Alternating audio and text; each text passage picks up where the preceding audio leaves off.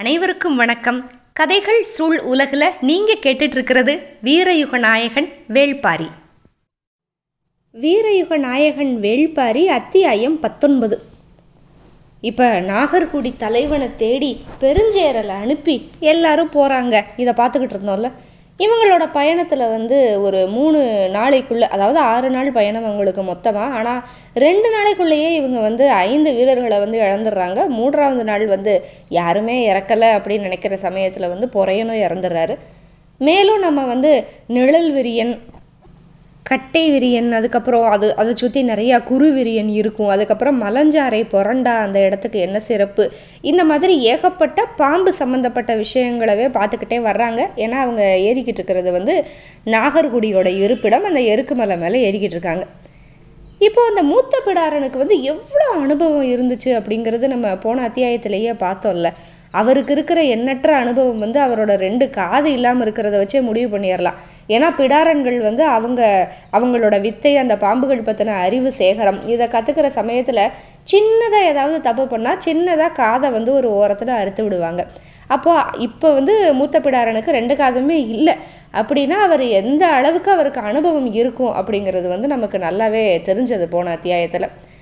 ஆனால் இந்த கடிக்கணக்கு நஞ்சு கணக்கு இப்படி இத்தனை தெரிஞ்சு வச்ச மூத்த பிடாரனோட கணக்கு எல்லாத்தையும் இந்த மலையில் ஏறுறப்ப இந்த பிரயாணம் வந்து அப்படியே துகள் துகளாக ஆக்கிருச்சு. வீரர்கள் அப்படியே செத்து செத்து விழுந்தாங்க. பாம்புகள் வந்து முன்னால் மட்டும்தான் நகரும் அப்படின்னு தான் மூத்த பிடாரன் வந்து இத்தனை நாளாக நினச்சிக்கிட்டு இருந்தார்.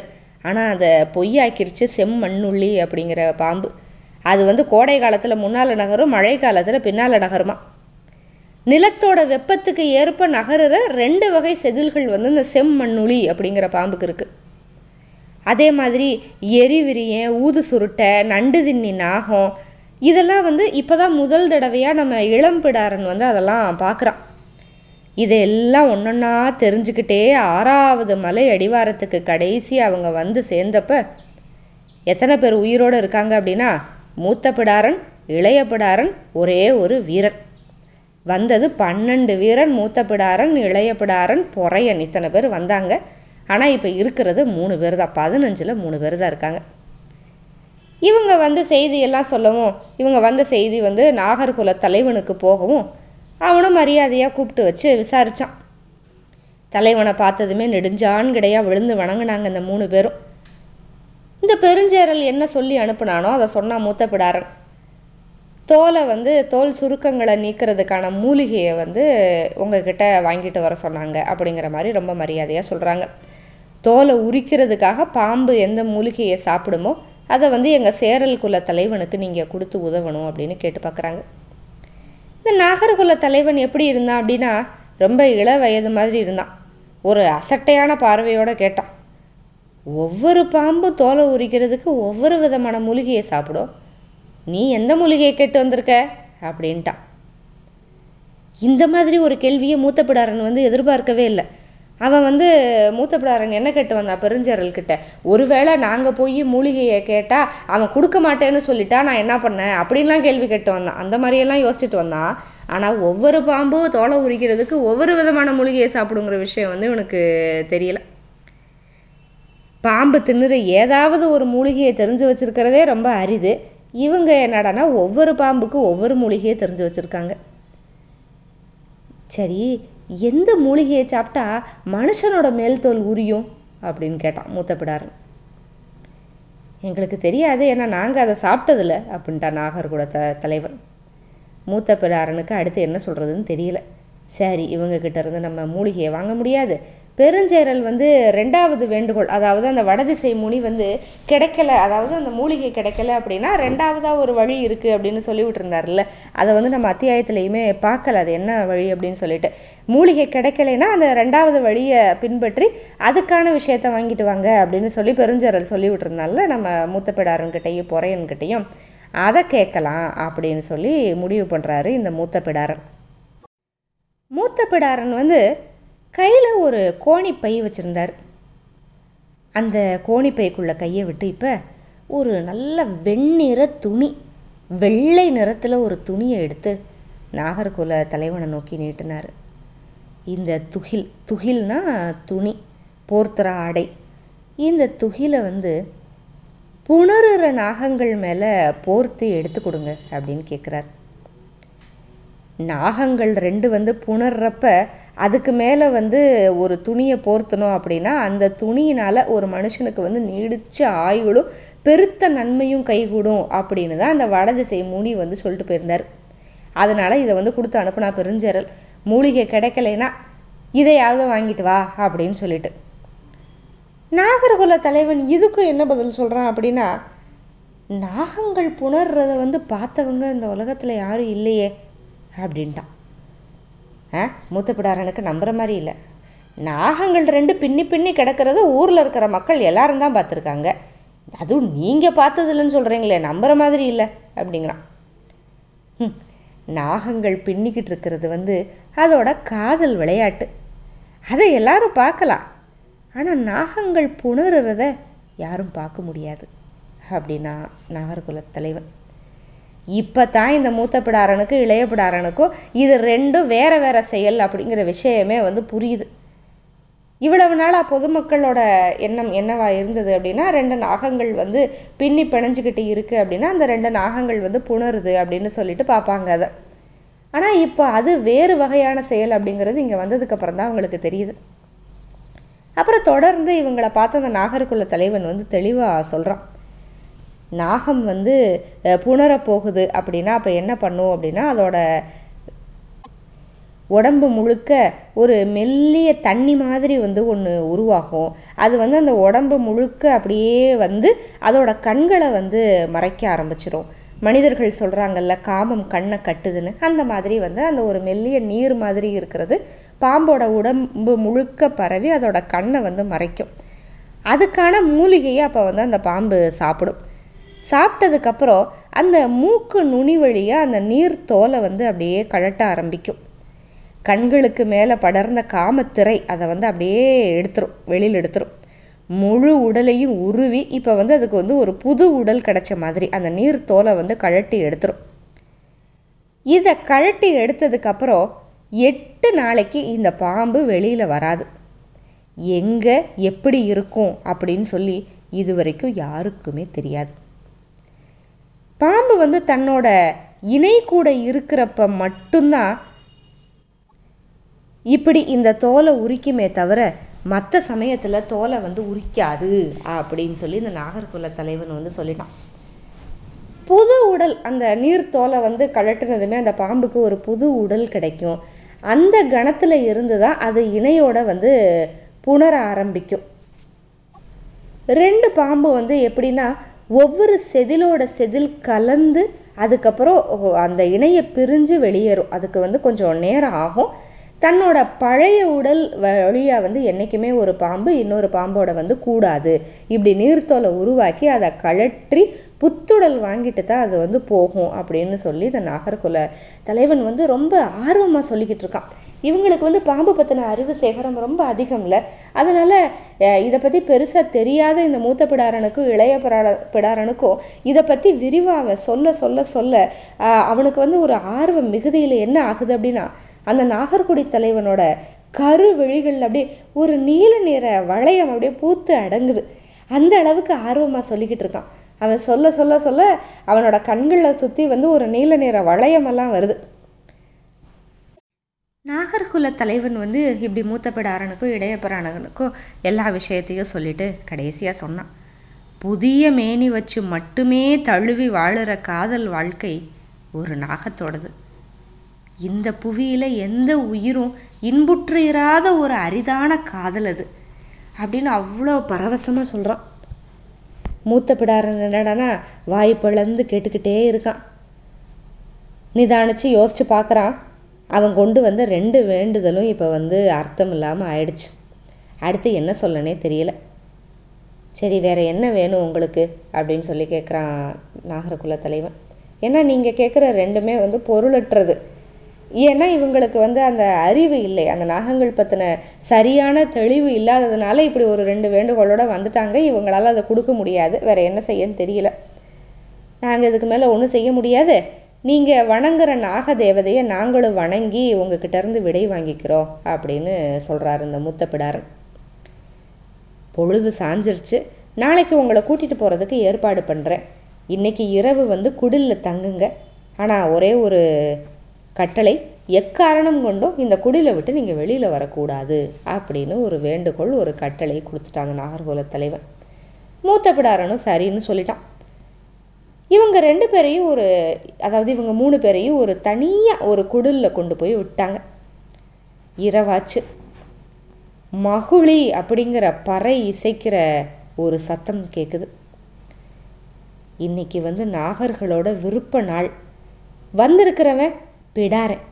அதனால தான் இந்த நாகர்குல தலைவன் வந்து இவங்க ரெண்டு பேரும் மேலே கொஞ்சம் பிரியம் காட்டினான் ஏன்னா பிடாரன்கள் வந்து பாம்பை பற்றி படித்து பாம்பை பற்றியே தெரிஞ்சுக்கிறவங்க இல்லையா? அதனால் இந்த நாகர்குல தலைவனுக்கு அவங்க மேலே ஒரு பிரியம் இருந்துச்சு. இன்றைக்கி அவங்களுக்கு ஏன் வந்து ஒரு முக்கியமான நாள் அவங்களோட விருப்ப நாள் அப்படின்னு சொன்னால் அவங்க குல வழக்கத்துக்கு படி புதிய இணையர்கள் வந்து விரும்பி கூடுற நாள் வந்து இது. அதாவது ரெண்டு பேரும் ஒன்றா இருக்கணும் அப்படின்னு முடிவு பண்ணாங்கன்னா அவங்க குல வழக்கத்துக்கு படி இங்கே எப்படி கல்யாணம் மற்ற இடத்துல நடக்குதோ அந்த மாதிரி இவங்க ரெண்டு பேரும் கூடுற நாள் தான் அது. நாகர்குடி முழுக்க மந்தையை சுற்றி உக்காந்துருக்கு. நடுவில் ஒரு பெரிய வட்டத்தில் நெருப்பு மூட்டி இருந்தாங்க. இப்போ இந்த மூணு பேரை வந்து என்ன பண்ணிக்கிட்டு இருக்காங்க? இவங்கள வந்து குடலில் அடைச்சி வச்சுட்டாங்கல்ல? அந்த வீரனுக்கு வந்து ஒன்றுமே தோணலை. அவன் படுக்கலாம் இவங்க எப்படி அடைச்சி வச்சுட்டாங்க. எதுக்கு வெளியே வரக்கூடாதுன்னு தெரியல. என்னமோ ஒன்று நம்ம படுத்து தூங்குவோன்னு அவன் படுத்து தலை சாச்சிட்டான் இந்த பிடாரன்கள் ரெண்டு பேருக்கு என்னடானா வெளியில் என்ன நடக்குது அப்படிங்கிறத தெரிஞ்சுக்கிட்டே ஆகணும்னு அப்படி ஒரு ஆர்வம். இசை வந்து சத்தம் கேட்டுக்கிட்டே இருக்குது உங்களுக்கு இளம் பெண்கள் இளம் ஆண்களெல்லாம் அந்த கூட்டத்தில் வந்து அவங்கள அவங்களோட இணையை வந்து தேர்வு பண்ண ஆரம்பிச்சிட்டாங்க. ஒரு சுயம் வர மாதிரி இவங்களோட நான் இருந்துக்கிறேன் அப்படிங்கிற மாதிரி வந்து தேர்வு பண்ண ஆரம்பிக்கிறாங்க. இந்த மூத்த பிடாரன் இப்போ என்ன ஆரம்பித்தான் அந்த குடில் இருக்குல்ல அது நல்லா ஓலை வேய்ந்த குடில். இதில் ரொம்ப பக்குவமாக ஒரு சின்ன ஓட்டை போட முயற்சி பண்ணிக்கிட்டு இருந்தான். நாகர்கள் வந்து ஒரு குடில் வச்சுருக்காங்கன்னா அதில் எவ்வளவு ஆபத்து இருக்கும்? கண்டிப்பாக ஆபத்து இருக்கும் அப்படின்னு மூத்தப்படாரனுக்கு தெரியும். அதனால ரொம்ப ரொம்ப கவனமாக வேலை செஞ்சுக்கிட்டே இருந்தான். இங்கே வெளியில் இளம் பெண்களெல்லாம் உட்காந்துருக்கு இளம் ஆண்கள் அவங்க தேர்வு பண்ண ஆண்கள் வந்து அவங்க பக்கத்தில் வந்து ரெண்டு கையையும் பிடிச்சு உள்ளங்கையை வந்து அப்படியே ஒன்றோட ஒன்று வந்து உரசினாங்க. நம்ம என்ன பார்த்தோம்? நாகர்குலம் அப்படிங்கிறது இந்த மனிதர்களுக்குமே வந்து நாகர்களோட தன்மை இருக்கும் அப்படின்னு தானே நம்ம பார்த்தோம். நாகர்கள் தான் இங்கே மனிதர்களாகவும் வாழ்வாங்க. அந்த மாதிரி வந்து ஒரு நம்பிக்கை எல்லாருக்குமே இருக்குது அதே தன்மையில் தான் இந்த மனிதர்களும் இருக்காங்க. நாகங்கள் அந்த நாகர்குல மனிதர்களை வந்து எப்படி அடையாளம் கண்டுக்கிறது அப்படிங்கிறதுக்கான சமநிலை சமதள பகுதியில் இருக்கிற அந்த கதைகள் பற்றியெல்லாம் நம்ம ஏற்கனவே பார்த்துருக்கோம். என்னெல்லாம் நம்பிக்கை இருக்குது அப்படின்னு சொல்லிட்டு. இப்படி இந்த இளம் பெண்கள் இளம் ஆண்கள் அவங்க கைகளை பிடிச்சி உள்ளங்கையை வந்து உரசுறாங்க. சாரப்பாம்போட அடிவயிறு வந்து நல்லா வள வள வளன்னு இருக்கும். ஆனால் நல்ல பாம்போட அடிவயிறு வந்து சொர சொர சொரன்னு இருக்கும். ஏன்னா நல்ல பாம்பு வந்து மரம் ஏறும். அதே மாதிரி தன்மை இங்கே வாழுற அந்த ஆண் பெண் ரெண்டு பேர்லேயுமே இந்த ரெண்டு இனங்களுமே இருக்குது இந்த சாரை பாம்பு மாதிரியான இனமும் இந்த நாகர்குலத்தில் இருக்குது நல்ல பாம்பு அப்படிங்கிற மாதிரியான இனமும் இந்த நாகர்குல மனிதர்களில் வந்து உண்டு. இப்படி எதிர் எதிர் தன்மை இருக்கிற இந்த குலத்தை சேர்ந்தவங்க வந்து இப்படி கைகளை வந்து இறுக்கி பிடிச்சாங்க. அவங்க தேர்ந்தெடுக்கிறாங்க ஆண்கள் பெண்கள். இப்படி கைகளை பிடிக்கிறப்ப இது ரெண்டுமே ஒரே மாதிரி தன்மை அப்படின்னு சொன்னால் அதை விட்டு விலகி அடுத்த கைகளை போய் பிடிக்க ஆரம்பித்தாங்க வளவளப்பான சாரையோட அடிவயிற்ற சொர சொரப்பான உள்ளங்கைகள் சூழ ஆரம்பிச்சது. இப்படி அந்த நாகர்குலத்தில் அவங்கவுங்க அவங்கவுங்களோட இணையை வந்து தேர்ந்தெடுத்துக்கிட்டு இருக்க சமயத்தில் நம்ம மூத்த பிடாரன் என்ன பண்ணால் பக்குவமாக ஓட்டை போட்டான் அதுக்குள்ளே. ஓட்டை போட்டு தூரத்தில் நடக்கிறத பார்த்துக்கிட்டே இருக்கான். இளைய பிடாரனும் அதே மாதிரி தொலையிடுறதுக்கு வந்து ஒரு பக்கம் முயற்சி பண்ணிக்கிட்டு இருக்கான். இப்போ கைகளை பிடிச்சவங்க அவங்க அவங்க இணையை தேர்ந்தெடுத்ததுக்கப்புறம் அவங்களுக்கான ஒரு ஆட்டம் ஆரம்பிச்சிச்சு. இந்த ஆட்டம்தான் கை புணர்ந்து ஆடுற துணங்கை கூத்து. நாகத்துக்கிட்ட இருந்து மனிதர்கள் கற்றுக்கிட்ட ஒரு காதல் கலை. சுழிவும் பின்னலுமா நெருப்போட தழல் மாதிரி. அதாவது நெருப்பு வந்து அப்படியே எரியுதுன்னா எப்படி எரியும்? அப்படியே நெளிஞ்சு வளைஞ்சு அப்படியே மேலே எரிஞ்சு போகும்ல. அந்த மாதிரி உடல்கள் வந்து ஒன்றோட ஒன்று அப்படியே படர்ந்து மேலே ஏறுது. இசை அப்படியே கூடுது. நாகம் வந்து படம் விரிச்சிச்சு அப்படின்னா மயில் தோகையோட பல வண்ணம் வந்து ஒரு கணம் தெரியுமா? இந்த மூத்தப்பிடாரன் வந்து ஓட்ட வழி பார்க்குறப்ப அந்த நாகர்குல பெண்களோட முகங்கள் அந்த நெருப்பு வெளிச்சத்தில் வந்து இதே மாதிரி மயிலோட நிறத்துல எல்லாம் அவனுக்கு தெரியுது. மூத்தப்பிடாரனுக்கு ஒன்றுமே புரியலை. நாகங்களே மனித உணர்வு உடல் எடுத்து இந்த மாதிரி வந்து இருக்கிற மாதிரி அவனுக்கு தெரியுது. நாகர்களோட தன்மை அவனுக்கு தெரியும்ல. இந்த மாதிரி நாகம் வந்து படம் எடுத்துச்சுன்னா மயில் நிறம் தெரியும்னு பார்த்துருக்கோம். இப்போ இந்த பெண்களோட முகத்தில் வந்து இந்த மாதிரி தெரியுதுன்னு அப்படி வாயை பிளந்து பார்த்துக்கிட்டு இருக்கான். அந்த சந்தர்ப்பத்தில் நம்ம இளம் பிடாரன் அவனை வந்து தொலையிடுறதுக்கு முயற்சி பண்ணிக்கிட்டு இருந்தால ஐயோன்னு அப்படியே கத்திக்கிட்டே கீழே சரிஞ்சிட்டான். வேகமாக வந்து அவனை தாங்கி பிடிச்சான் மூத்த பிடாரன். அந்த இளைய பிடாரனோட கண்கள் ஓரமாக சின்னதாக ஒரு வால் பகுதி வெளியே தெரிஞ்சது. உள்ளே போயிருக்கு பாம்பு. கொத்துற பாம்புகளை தான் இவ்வளவு நாளாக பார்த்துருக்கான் மூத்த பிடாரன். கொத்துன வேகத்தில் கண்ணுக்குள்ளே நுழையிற நாகத்தை இப்போ தான் பார்க்குறான். தாங்கி பிடிச்சவனோட கை அப்படியே நடுங்குச்சு. இனிமே அவனை காப்பாற்ற முடியாது அப்படின்னு தெரிஞ்சு அவனை அப்படியே தரையில் படுக்க வச்சிட்டான். நாகர்கள் வேய்ந்த ஓலையில் எல்லாம் இருக்கும் ஆபத்து நிறையா இருக்கும். இதெல்லாம் தெரிஞ்சு இவன் அவசரப்பட்டுட்டானே அப்படின்னு ஒரே கவலை மூத்த பிடாரனுக்கு இளைய பிடாரன் கண்ணுக்கு முன்னால் இறக்கவும் தொலையில் எட்டி பார்க்குறதுக்கு மனசு வரல. அப்படியே உட்காந்துட்டான் இசை கேட்டுக்கிட்டே இருந்துச்சு. ஆனால் இவனுக்கு மனசுக்குள்ள ஒரே ஒரு கேள்வி. நாகங்களுக்கு பொதுவாக நெருப்பு ஆகாது. ஆனால் இவங்க ஏன் நெருப்பை மூட்டி ஆடுறாங்க அப்படிங்கிறத வந்து தெரிஞ்சுக்கணும் அப்படின்னு ஆசையாக இருந்துச்சு. ஆனால் எப்போ இளையப்பிடாரனோட கண்ணுக்குள்ளே பாம்பு நுழைஞ்சதுன்னு பார்த்தானோ அதோட எல்லாம் முடிஞ்சு போச்சு. மறுநாள் காலையில் நாகர்குடியோட ஒரு இளைஞன் வந்து ரெண்டு பேரையும் அதாவது மூத்த பிடாரனையும் அந்த ஒரு வீரனையும் நாக தேவதையோட இருப்பிடத்துக்கு கூட்டிகிட்டு போனான். இளைய பிடாரன் ஏன் தூங்கிக்கிட்டு இருக்கான் அப்படின்னு கேட்டான் அவன் போகிற வழியில். அவனால் எந்திரிக்க முடியாததால் தூங்கிக்கிட்டு இருக்கான் அப்படின்னு கேட்டான் மூத்த பிடாரன். சொல்லலை இறந்துட்டான் அப்படின்னு சொல்லிட்டு. நாக தேவதையோட இருப்பிடத்துக்கு போனாங்க. மர அடிவாரத்தில் வந்து சின்ன சின்ன கல் பாம்பு உரிச்ச தோல் இது இருந்துச்சு. நாகங்களை வந்து படம் எடுக்க வச்சு அந்த படம் எடுத்த நாகத்தோட தலையில் ஒரு கல்லை வச்சு அந்த நாகர்குலத்தோட முதுமகள் வந்து கூட்டிகிட்டு வருவா. இப்படி ஒரு கதை வந்து கேள்விப்பட்டிருக்கான் அந்த மூத்த பிடாரன் ஏற்கனவே. இங்கே இருக்கிற சின்ன சின்ன கல் நிறைய கல் இருக்கிறத பார்த்து சரி அப்போ அது உண்மைதான். இங்கே இருக்கிற கல் எல்லாமே தலைமுறை தலைமுறையாக இப்படி நாகத்தோட தலையில் வச்சு கொண்டு வரப்பட்ட கல்லாக இருக்கோ அப்படின்னு நினச்சான். ஆனால் அந்த பாம்பு கழட்டின தோல் ஒன்று இருக்குல்ல அதை வச்சு ஏன் வணங்குறாங்க? அதோட காரணம் என்ன அப்படின்னு அவனுக்கு தெரியல. அதோட காரணம் என்ன அப்படின்னு அந்த கூட வந்து அந்த நாகர்கொள்ள இளைஞன்கிட்ட வந்து அவன் கேட்குறான் அதுவா? அது வெண் சாரை கழட்டின தோல் அப்படின்ட்டான் அந்த இளைஞன். இந்த ரெண்டு நாளில் மூத்த பிடாரன் பார்க்காத ஒரு அதிர்ச்சி அவனுக்கு இப்போ வந்துருச்சு. என்னது? வெண்சாரையோட தோலா? வெண்சாரையை பார்க்குறது தெய்வத்தை பார்க்குறதுக்கு சமம்னு சொல்லுவாங்க. நீங்கள் பார்த்துருக்கீங்களா? அப்படின்னு கேட்டான். இல்லை இல்லை எங்கள் முன்னோர்கள் பார்த்துருக்காங்க அப்படின்னு மட்டும் சொல்லி அதோட முடிச்சுக்கிட்டான் அந்த இளைஞன். இப்போ இந்த விஷயமெல்லாம் நடந்து கடைசியாக பெருஞ்சேரலோட அவைக்கு வந்து மூத்த பிடாரன் எல்லா கதையும் சொல்லிடுறான். வர்றப்ப அந்த நாக வீரன் வந்து எங்களை கீழ்மலையோட அடிவாரம் வரைக்கும் கூட்டிகிட்டு வந்தான் உயிரிழப்பு இல்லாமல் கொண்டு வந்து சேர்க்கறதுக்காக வந்தான் அவன் உதவியோடு தான் நாங்கள் இப்படி வந்து உயிரோடு சேர்ந்துருக்கோம் அப்படின்னெல்லாம் சொன்னால் இதெல்லாம் கேட்டுக்கிட்டு அந்த பெருஞ்சேரல் என்ன தெரியுமா சொன்னால் நம்ம ரெண்டு விஷயம் கேட்டோம். ரெண்டையுமே கொடுக்காம நல்லா சாதுரியமாக கவனமாக பேசி உங்களை திருப்பி அனுப்பிட்டாங்க அப்படின்னா. கவனம் பேச்சில் இருந்து என்ன பிரயோஜனம்? செயலில் இருக்கணும் அப்படின்னு நான் மூத்தப்பிடாரன் அவன் சொல்கிறது யாருக்குமே அங்கே புரியல. அவன் தொடர்ந்து சொன்னால் நாகம் அப்படிங்கிறது என்றைக்குமே ஒரு மனுஷனோட எதிரி தான் அதுக்கிட்ட போய் கெஞ்சி கேட்டு பிரயோஜனம் இல்லை. அதை அழிச்சா மட்டும்தான் ஒரு மனுஷனுக்கு வந்து பயன் கிடைக்கும். நாகர்கள் வந்து அந்த நாகங்களை விட அதிகமாக கொடிய அழிய சக்தி அழிவு சக்திகள். இவங்களை வந்து நம்ம கூண்டோடு அழிக்கணும். அவங்க வந்து இறங்கி வரணும் அப்படின்னு முடிவு பண்ணிட்டாங்க அப்படின்னா ஒரே நாளில் வந்து சேரல் குலமே அழிஞ்சு போயிடும் அப்படின்னு ஒரு புது விஷயத்த ஆரம்பித்து வைக்கிறான். பெருஞ்சேரலுக்கு இதை பார்த்து பயம். என்ன உளர்ற?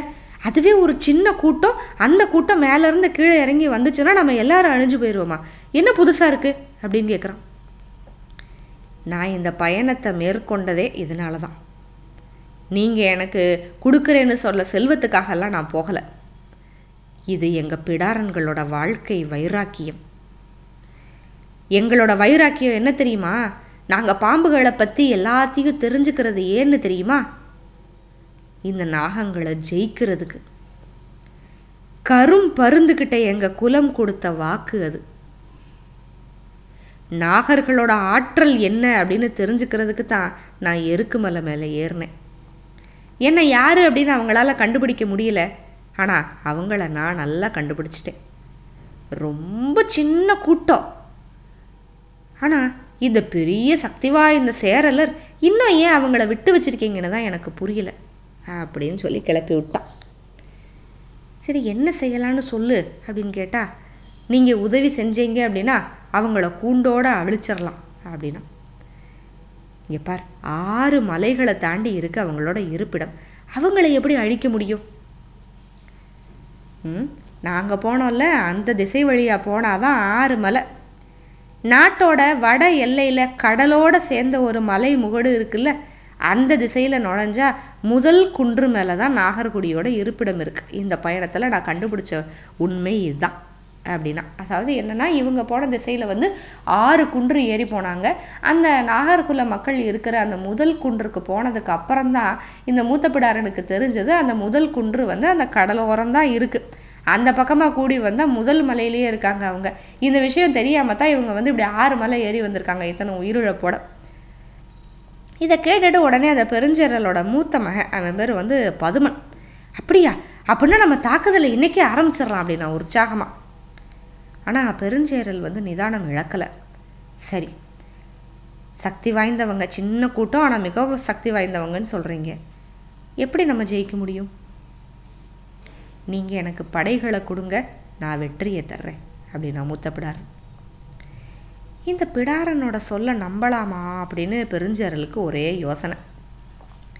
இங்கே பாருங்கள் நம்ம ஜெயிச்சிட்டோம் அப்படின்னா வளம் மிக்க மலை குன்றுகள் நம்ம நாட்டோட இணையும். அது மட்டும் இல்லை நாகர்களவே இவங்க ஜெயிச்சிட்டாங்க அப்படின்னு இந்த சேரலர் குலத்துக்கு வந்து மிக புகழ்ச்சி கிடைக்கும்.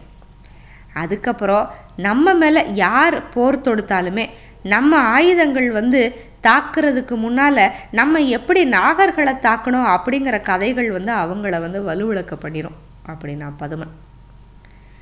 பெருஞ்சேரல் வந்து மூத்த பிடாரனை பார்த்து கேட்டான் படைகள் எப்போ புறப்படணும்? எனக்கான ஆயுதங்களை வந்து நான் கொஞ்சம் சேகரிக்கணும் அதுக்கு வந்து சில மாதங்கள் ஆகும் அதுக்கப்புறம் புறப்படலாம் அப்படின்னு சொல்லிட்டான் இந்த மூத்த பிடாரன் மூத்த பிடாரன் வந்து ஆரம்பத்துலேருந்து நம்ம பார்த்தப்ப அவனுக்கு வந்து பாம்புகள் மேலே ஆர்வம் அதிகம் பாம்புகளை பற்றின அறிவு சேகரம் அதிகம். இதே மாதிரி தான் பார்த்துக்கிட்டே வர்றோம். ஆனால் இந்த பிடாரன்களோட வாழ்நாள் வைராக்கியம் அப்படிங்கிறதே பாம்புகளை ஜெயிக்கிறது அப்படிங்கிற விஷயம் நம்மளுக்கே இப்போ தான் தெரியுது. அதனால் அந்த பாம்புகளோட அந்த நாகர்குலத்தோட பலம் என்ன அப்படின்னு தெரிஞ்சுக்கிறதுக்காக போன மூத்த பிடாரன் இப்போ வந்து பெருஞ்சேரலை கிளப்பி விட்டுட்டான். நாகர்குலத்தை நம்ம வந்து பூண்டோட அழிக்கணும் அப்படின்னு சொல்லிட்டு. இப்போ அந்த ரெண்டு மாதம் நேரம் கேட்டிருந்தால சேகரிப்பு எல்லாம் பண்ணுறதுக்கு வடதிசை மலை முகட்டோட அடிவாரத்தில் ஒரு தடவை சேரலர் படை அப்படியே அணிவகுத்து நின்றுச்சு தளபதிகள் வந்து ரெண்டு நிலைகளாக படைகளை நிப்பாட்டி இருந்தாங்க.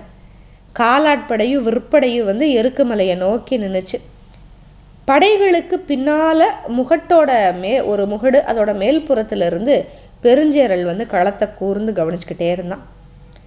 இப்போ பெருஞ்சேரலோட ம படை வந்து அடிவாரத்தில் திரண்டிருக்கு அப்படிங்கிற செய்தி நாகர்களுக்கு போக அவங்களும் வந்து அவங்களோட தாக்குதலுக்கு தயாரானாங்க. இந்த மூத்த பிடாரன் வந்து சில மாதங்கள் ஆகும் அப்படின்னு சொன்னால ஆயுதங்களெல்லாம் சேகரிக்கிறதுக்கு அதுக்கு வந்து ஒரு மூணு மாதம் எடுத்துக்கிட்டான். மூணு மாதமாகவே சேகரித்த ஆயுதங்கள் எல்லாத்தையும் எங்கே வச்சுருந்தான் அப்படின்னா ஒரு நாலு கூட்டு வண்டி நிறையா வச்சுருந்தான். அது என்ன ஆயுதம் அப்படிங்கிறத அவன் வேறு யாருக்குமே சொல்லலை.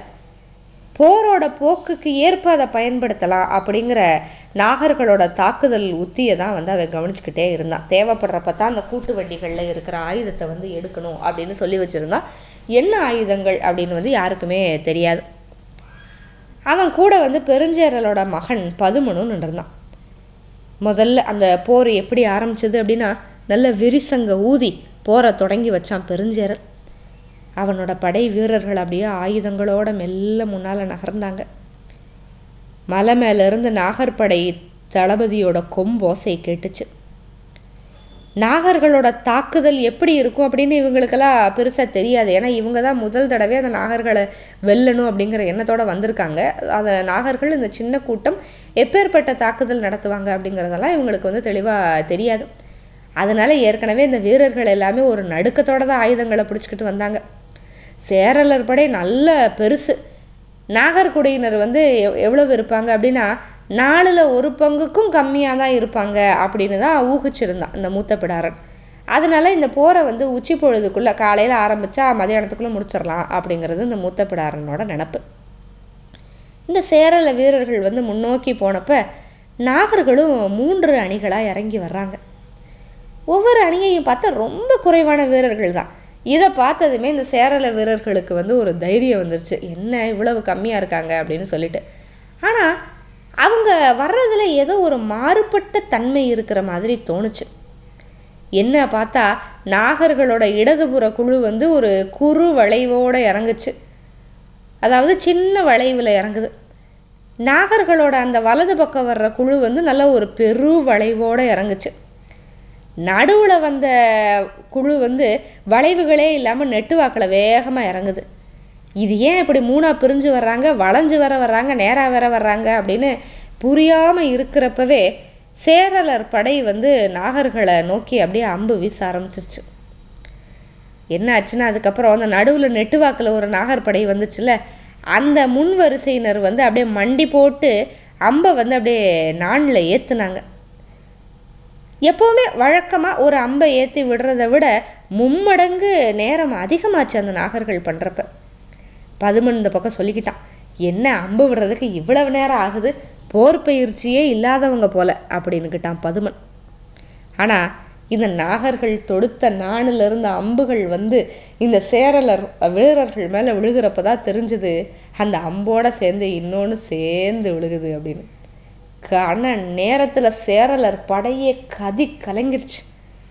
அம்போட வந்து இறங்கினது எல்லாம் சாரப்பாம்பு. சாரையெல்லாம் நாலா புறம விழுந்து நகர படை வீரர்கள் அப்படியே திருச்சு ஓடுறாங்க. ஆனால் இதை ஏற்கனவே எதிர்பார்த்துருந்தான் மூத்த பிடாரன். முதலையே இதை சொன்னால் படை வீரன் ஒருத்தன் கூட களத்தில் நிற்க மாட்டான் மழை மழையாக வந்து சாரப்பாம்பு தா உன் மேலே வந்து விழுகும் இதுக்கு நீ தயாராக இருக்கணும் அப்படின்னு சொன்னால் எந்த வீரனாவது நிற்பானா அதனால் நான் சொல்லலை அப்படின்னுக்கிட்டா பதுமன் கிட்ட. இங்கே பார் நடுவில் நெட்டு வாக்கில் இறங்குறதுக்கு பேர் சாரை பாம்பு உத்தி.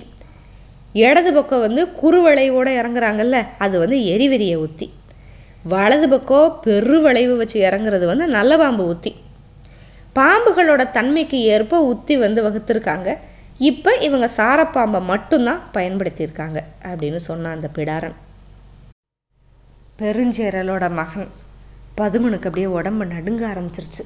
ஏன்னா அவனுக்கும் இது புதுசு இல்லை என்னடா இவ்வளவு நேரம் ஆகுதுன்னு பார்த்தா இவங்க அம்போட சாரப்பாம்பு விட்டுக்கிட்டு இருக்காங்க அப்படின்னு சொல்லிட்டு.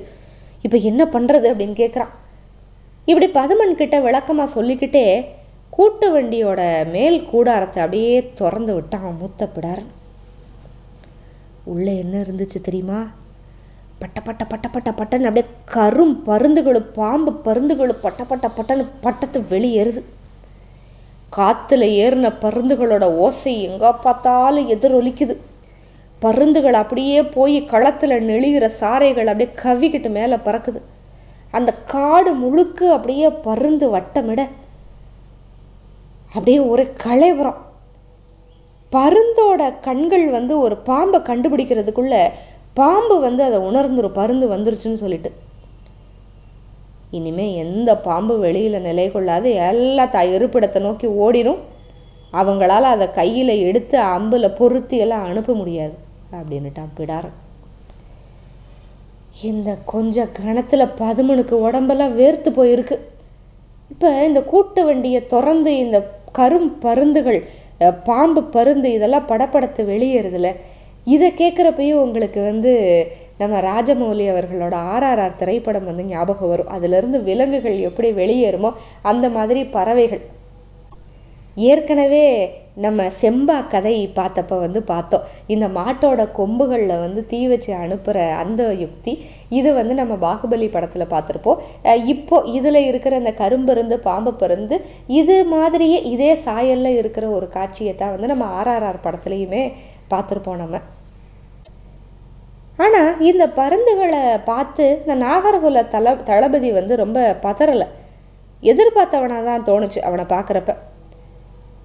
முகட்டோட பின்பக்கம் நிப்பாட்டி வச்சிருக்கிற படை பிரிவை வந்து முன்னால் வர சொல்லு அப்படின்னு கத்துனா இப்போ முத்தப்பிடார். பதுமன் வந்து உத்தரவு போட்டுக்கிட்டே இருக்கான். இது நடந்துக்கிட்டு இருக்கிறப்பவே நாலாவது கூட்டு வண்டியோட கதவை திறக்கிறான் மூத்தப்பிடாரன் அந்த கூட்டு வண்டியில் வந்து மரப்பெட்டி வந்து நிறைய இருந்துச்சு. வீரர்கள்கிட்ட வந்து பெட்டியை எடுத்து கொண்டு போய் கொடுத்து எதிர் திசைக்கு போ. ஒவ்வொரு பகுதியிலையும் ஒவ்வொன்றா வச்சு அதை திறந்து விடு அப்படின்னு சொன்னான். வீரர்கள் பெட்டியை எடுத்துக்கிட்டு ஓடுறாங்க. பெட்டிக்குள்ளே என்ன இருந்துச்சு தெரியுமா? இதுக்கு முன்னாடி ஒரு கூட்டு வண்டியை திறந்து விட்டதோ பாம்பு பறந்து இந்த கரும்பருந்து படபடத்து வெளியேறுச்சுல அந்த மாதிரி இந்த பெட்டிகள் முழுக்க எண்ணற்ற பாம்பு கீரிகளும் கருங்கீரிகளும் இருக்குது ஆனால் அது முக்கியம் இல்லை. அதுக்குள்ளே எட்டு பழந்தின்னி கீரி இருக்குது இந்த பழந்தின்னி கீரியோட வாடை காற்றுல மிதந்தாலே போதும். இந்த திசையை விட்டே பாம்பெல்லாம் வெளியேறிடும் அப்படின்னா மூத்தப்பிடாரன். இப்போ சேரலர் படை மறுபடியும் அணிவகுத்துச்சு. பின்வரிசையில் கம்பீரமாக இருந்தது வந்து யானைப்படை. அதுக்கு முன்னால் விற்படையும் காலாட்படை. முன்னால் இருந்ததை விட அதிகமான வீரர்கள் வந்து நின்னாங்க. உத்தரவு கிடைக்க கிடைக்க முன்னால் போனாங்க. இந்த பக்கம் நாகர்குல தளபதி கை அசைச்சதுமே அப்படியே நாகர்களோட அம்புகள் அப்படியே காற்றுல அப்படியே பாஞ்சு வருது. இப்போ பாம்பெல்லாம் ஓடி ஒளிஞ்சிருக்கும் இல்லையா? அம்பு மட்டும்தான் வந்துச்சு. பாம்பு எதுவுமே வரலை. அதனால் அந்த சேரல வீரர்கள் உற்சாகத்தோடு முன்னால் வர்றாங்க. பதுமன் வந்து அப்படியே மூத்த பிடாரன் அப்படியே தழுவிக்கிட்டான் பாராட்டிக்கிட்டான். இனி வெற்றி உறுதி அப்படின்னு சொன்னான். கொஞ்ச நேரம்தான் ஆயிருக்கோ இப்போ முன்கள வீரர்கள்கிட்ட ஒரே கூச்சல் குழப்பம். என்ன அப்படின்னு தெரிஞ்சுக்கிறதுக்கு முன்னாலேயே வீரர்கள் அப்படியே பின்னோக்கி ஓட ஆரம்பிச்சிட்டாங்க. இப்போ சருகு நிறைய இருக்குதுன்னு வச்சுக்கோங்களேன். காஞ்ச சருகு அதில் தீ பிடிச்சிச்சு அப்படின்னா எப்படி அப்படியே பரவும்ல. அந்த மாதிரி தான் போர்க்களத்தில் வந்து ஓட ஆரம்பிக்கிறது. ஒருத்தன் ஓட ஆரம்பித்தா போதும். அந்த அச்சம் வந்து கன நேரத்துக்குள்ளே ஒட்டுமொத்த படையிலையுமே பரவிடும் இந்த பின்னால் இருந்த யானைப்படையோட தளபதி வந்து கொஞ்சம் அனுமானித்து களத்தை விட்டு வெளியேறதுக்கு உத்தரவிட்டான். மூத்த பிடாரனுக்கு ஒன்றுமே புரியலை. ஏன்னா பாம்பு எல்லாத்தையும் விரட்டியாச்சு. அப்புறம் இவங்கெல்லாம் ஓடி வர்றாங்க அப்படின்னு பார்த்துக்கிட்டு இருக்கான். வீரர்கள் வந்து உயிர் பிழைக்கிறதுக்காக வெறி கொண்டு ஓடிக்கிட்டு இருக்காங்க. சரி நம்ம இன்னுமே தாமதிக்க கூடாது அப்படின்னு முடிவு பண்ணி வேகமாக முன்னால் போனான் இந்த மூத்த பிடாரன்.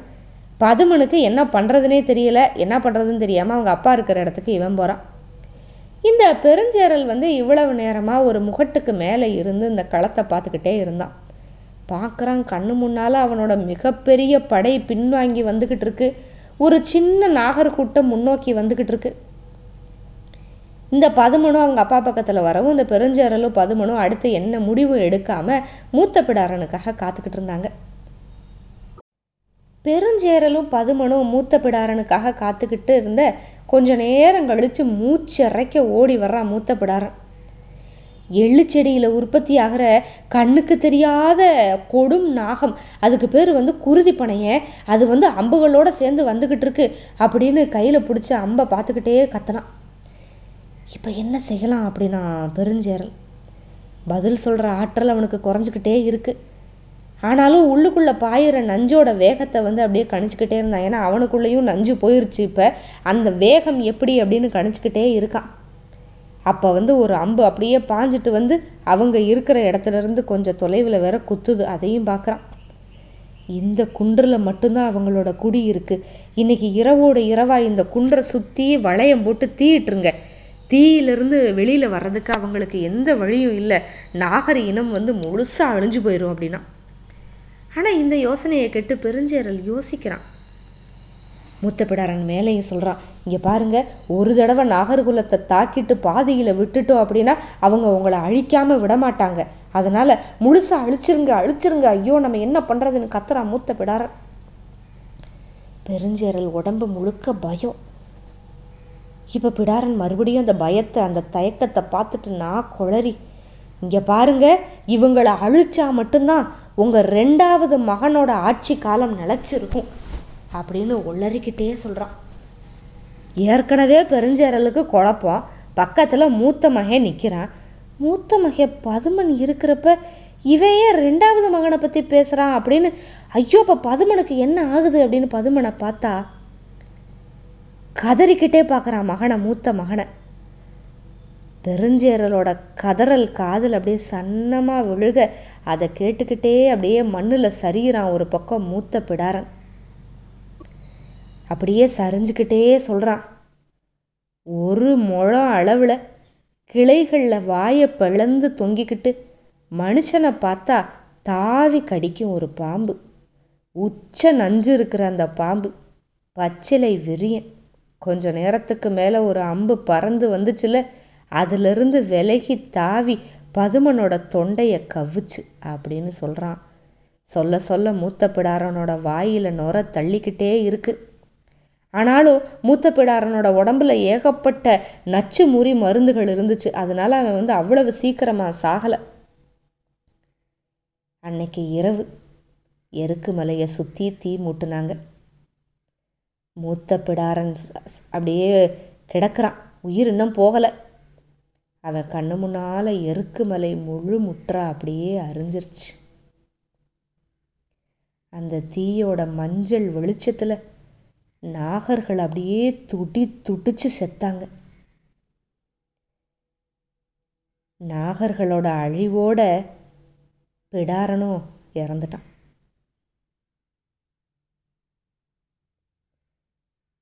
இந்த கதையை கேட்டுக்கிட்டு இருக்காரு கபிலர் இப்போ பரம்பு மலையில். உயிரே உறைஞ்சிடுற மாதிரி இருந்துச்சு.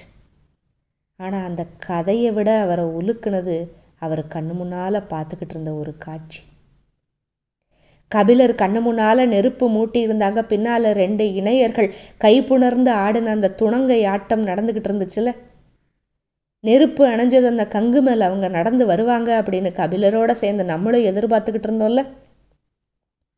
ஆனால் அந்த புதிதான இரண்டு காதல் இணையர்கள் கைப்புணர்ந்து ஆடிக்கிட்டே எரிஞ்சுக்கிட்டு இருக்க நெருப்பை நோக்கி நகர்ந்தாங்க.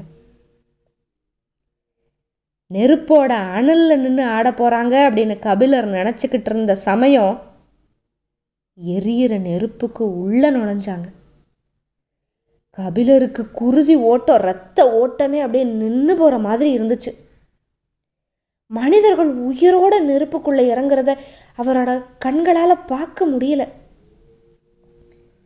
நெருப்புக்குள்ளே இறங்கினவங்க சொலண்டு சொலண்டு கைகளை வீசினப்ப உள்ளிருந்து தீப்பொறிகள் நாலா பக்கம் அப்படியே தெரிச்சிச்சு அவங்க ஆடுறாங்களா? இல்லை எரிஞ்சுக்கிட்டு இருக்காங்களா? ஒன்றுமே புரியாத நிலமையில் அப்படியே கண் இம்மை செருக மயங்கி சரிஞ்சார் கபிலர். கபிலர் மயங்கி சரியிறப்ப இருந்த கேள்வி. அந்த கேள்விக்கான பதில் நம்மளும் இனிமேல் அடுத்த அத்தியாயத்தில் பார்க்கலாம். மற்றும் ஒரு பதிவில் சந்திப்போம். மிக்க நன்றி. வணக்கம்.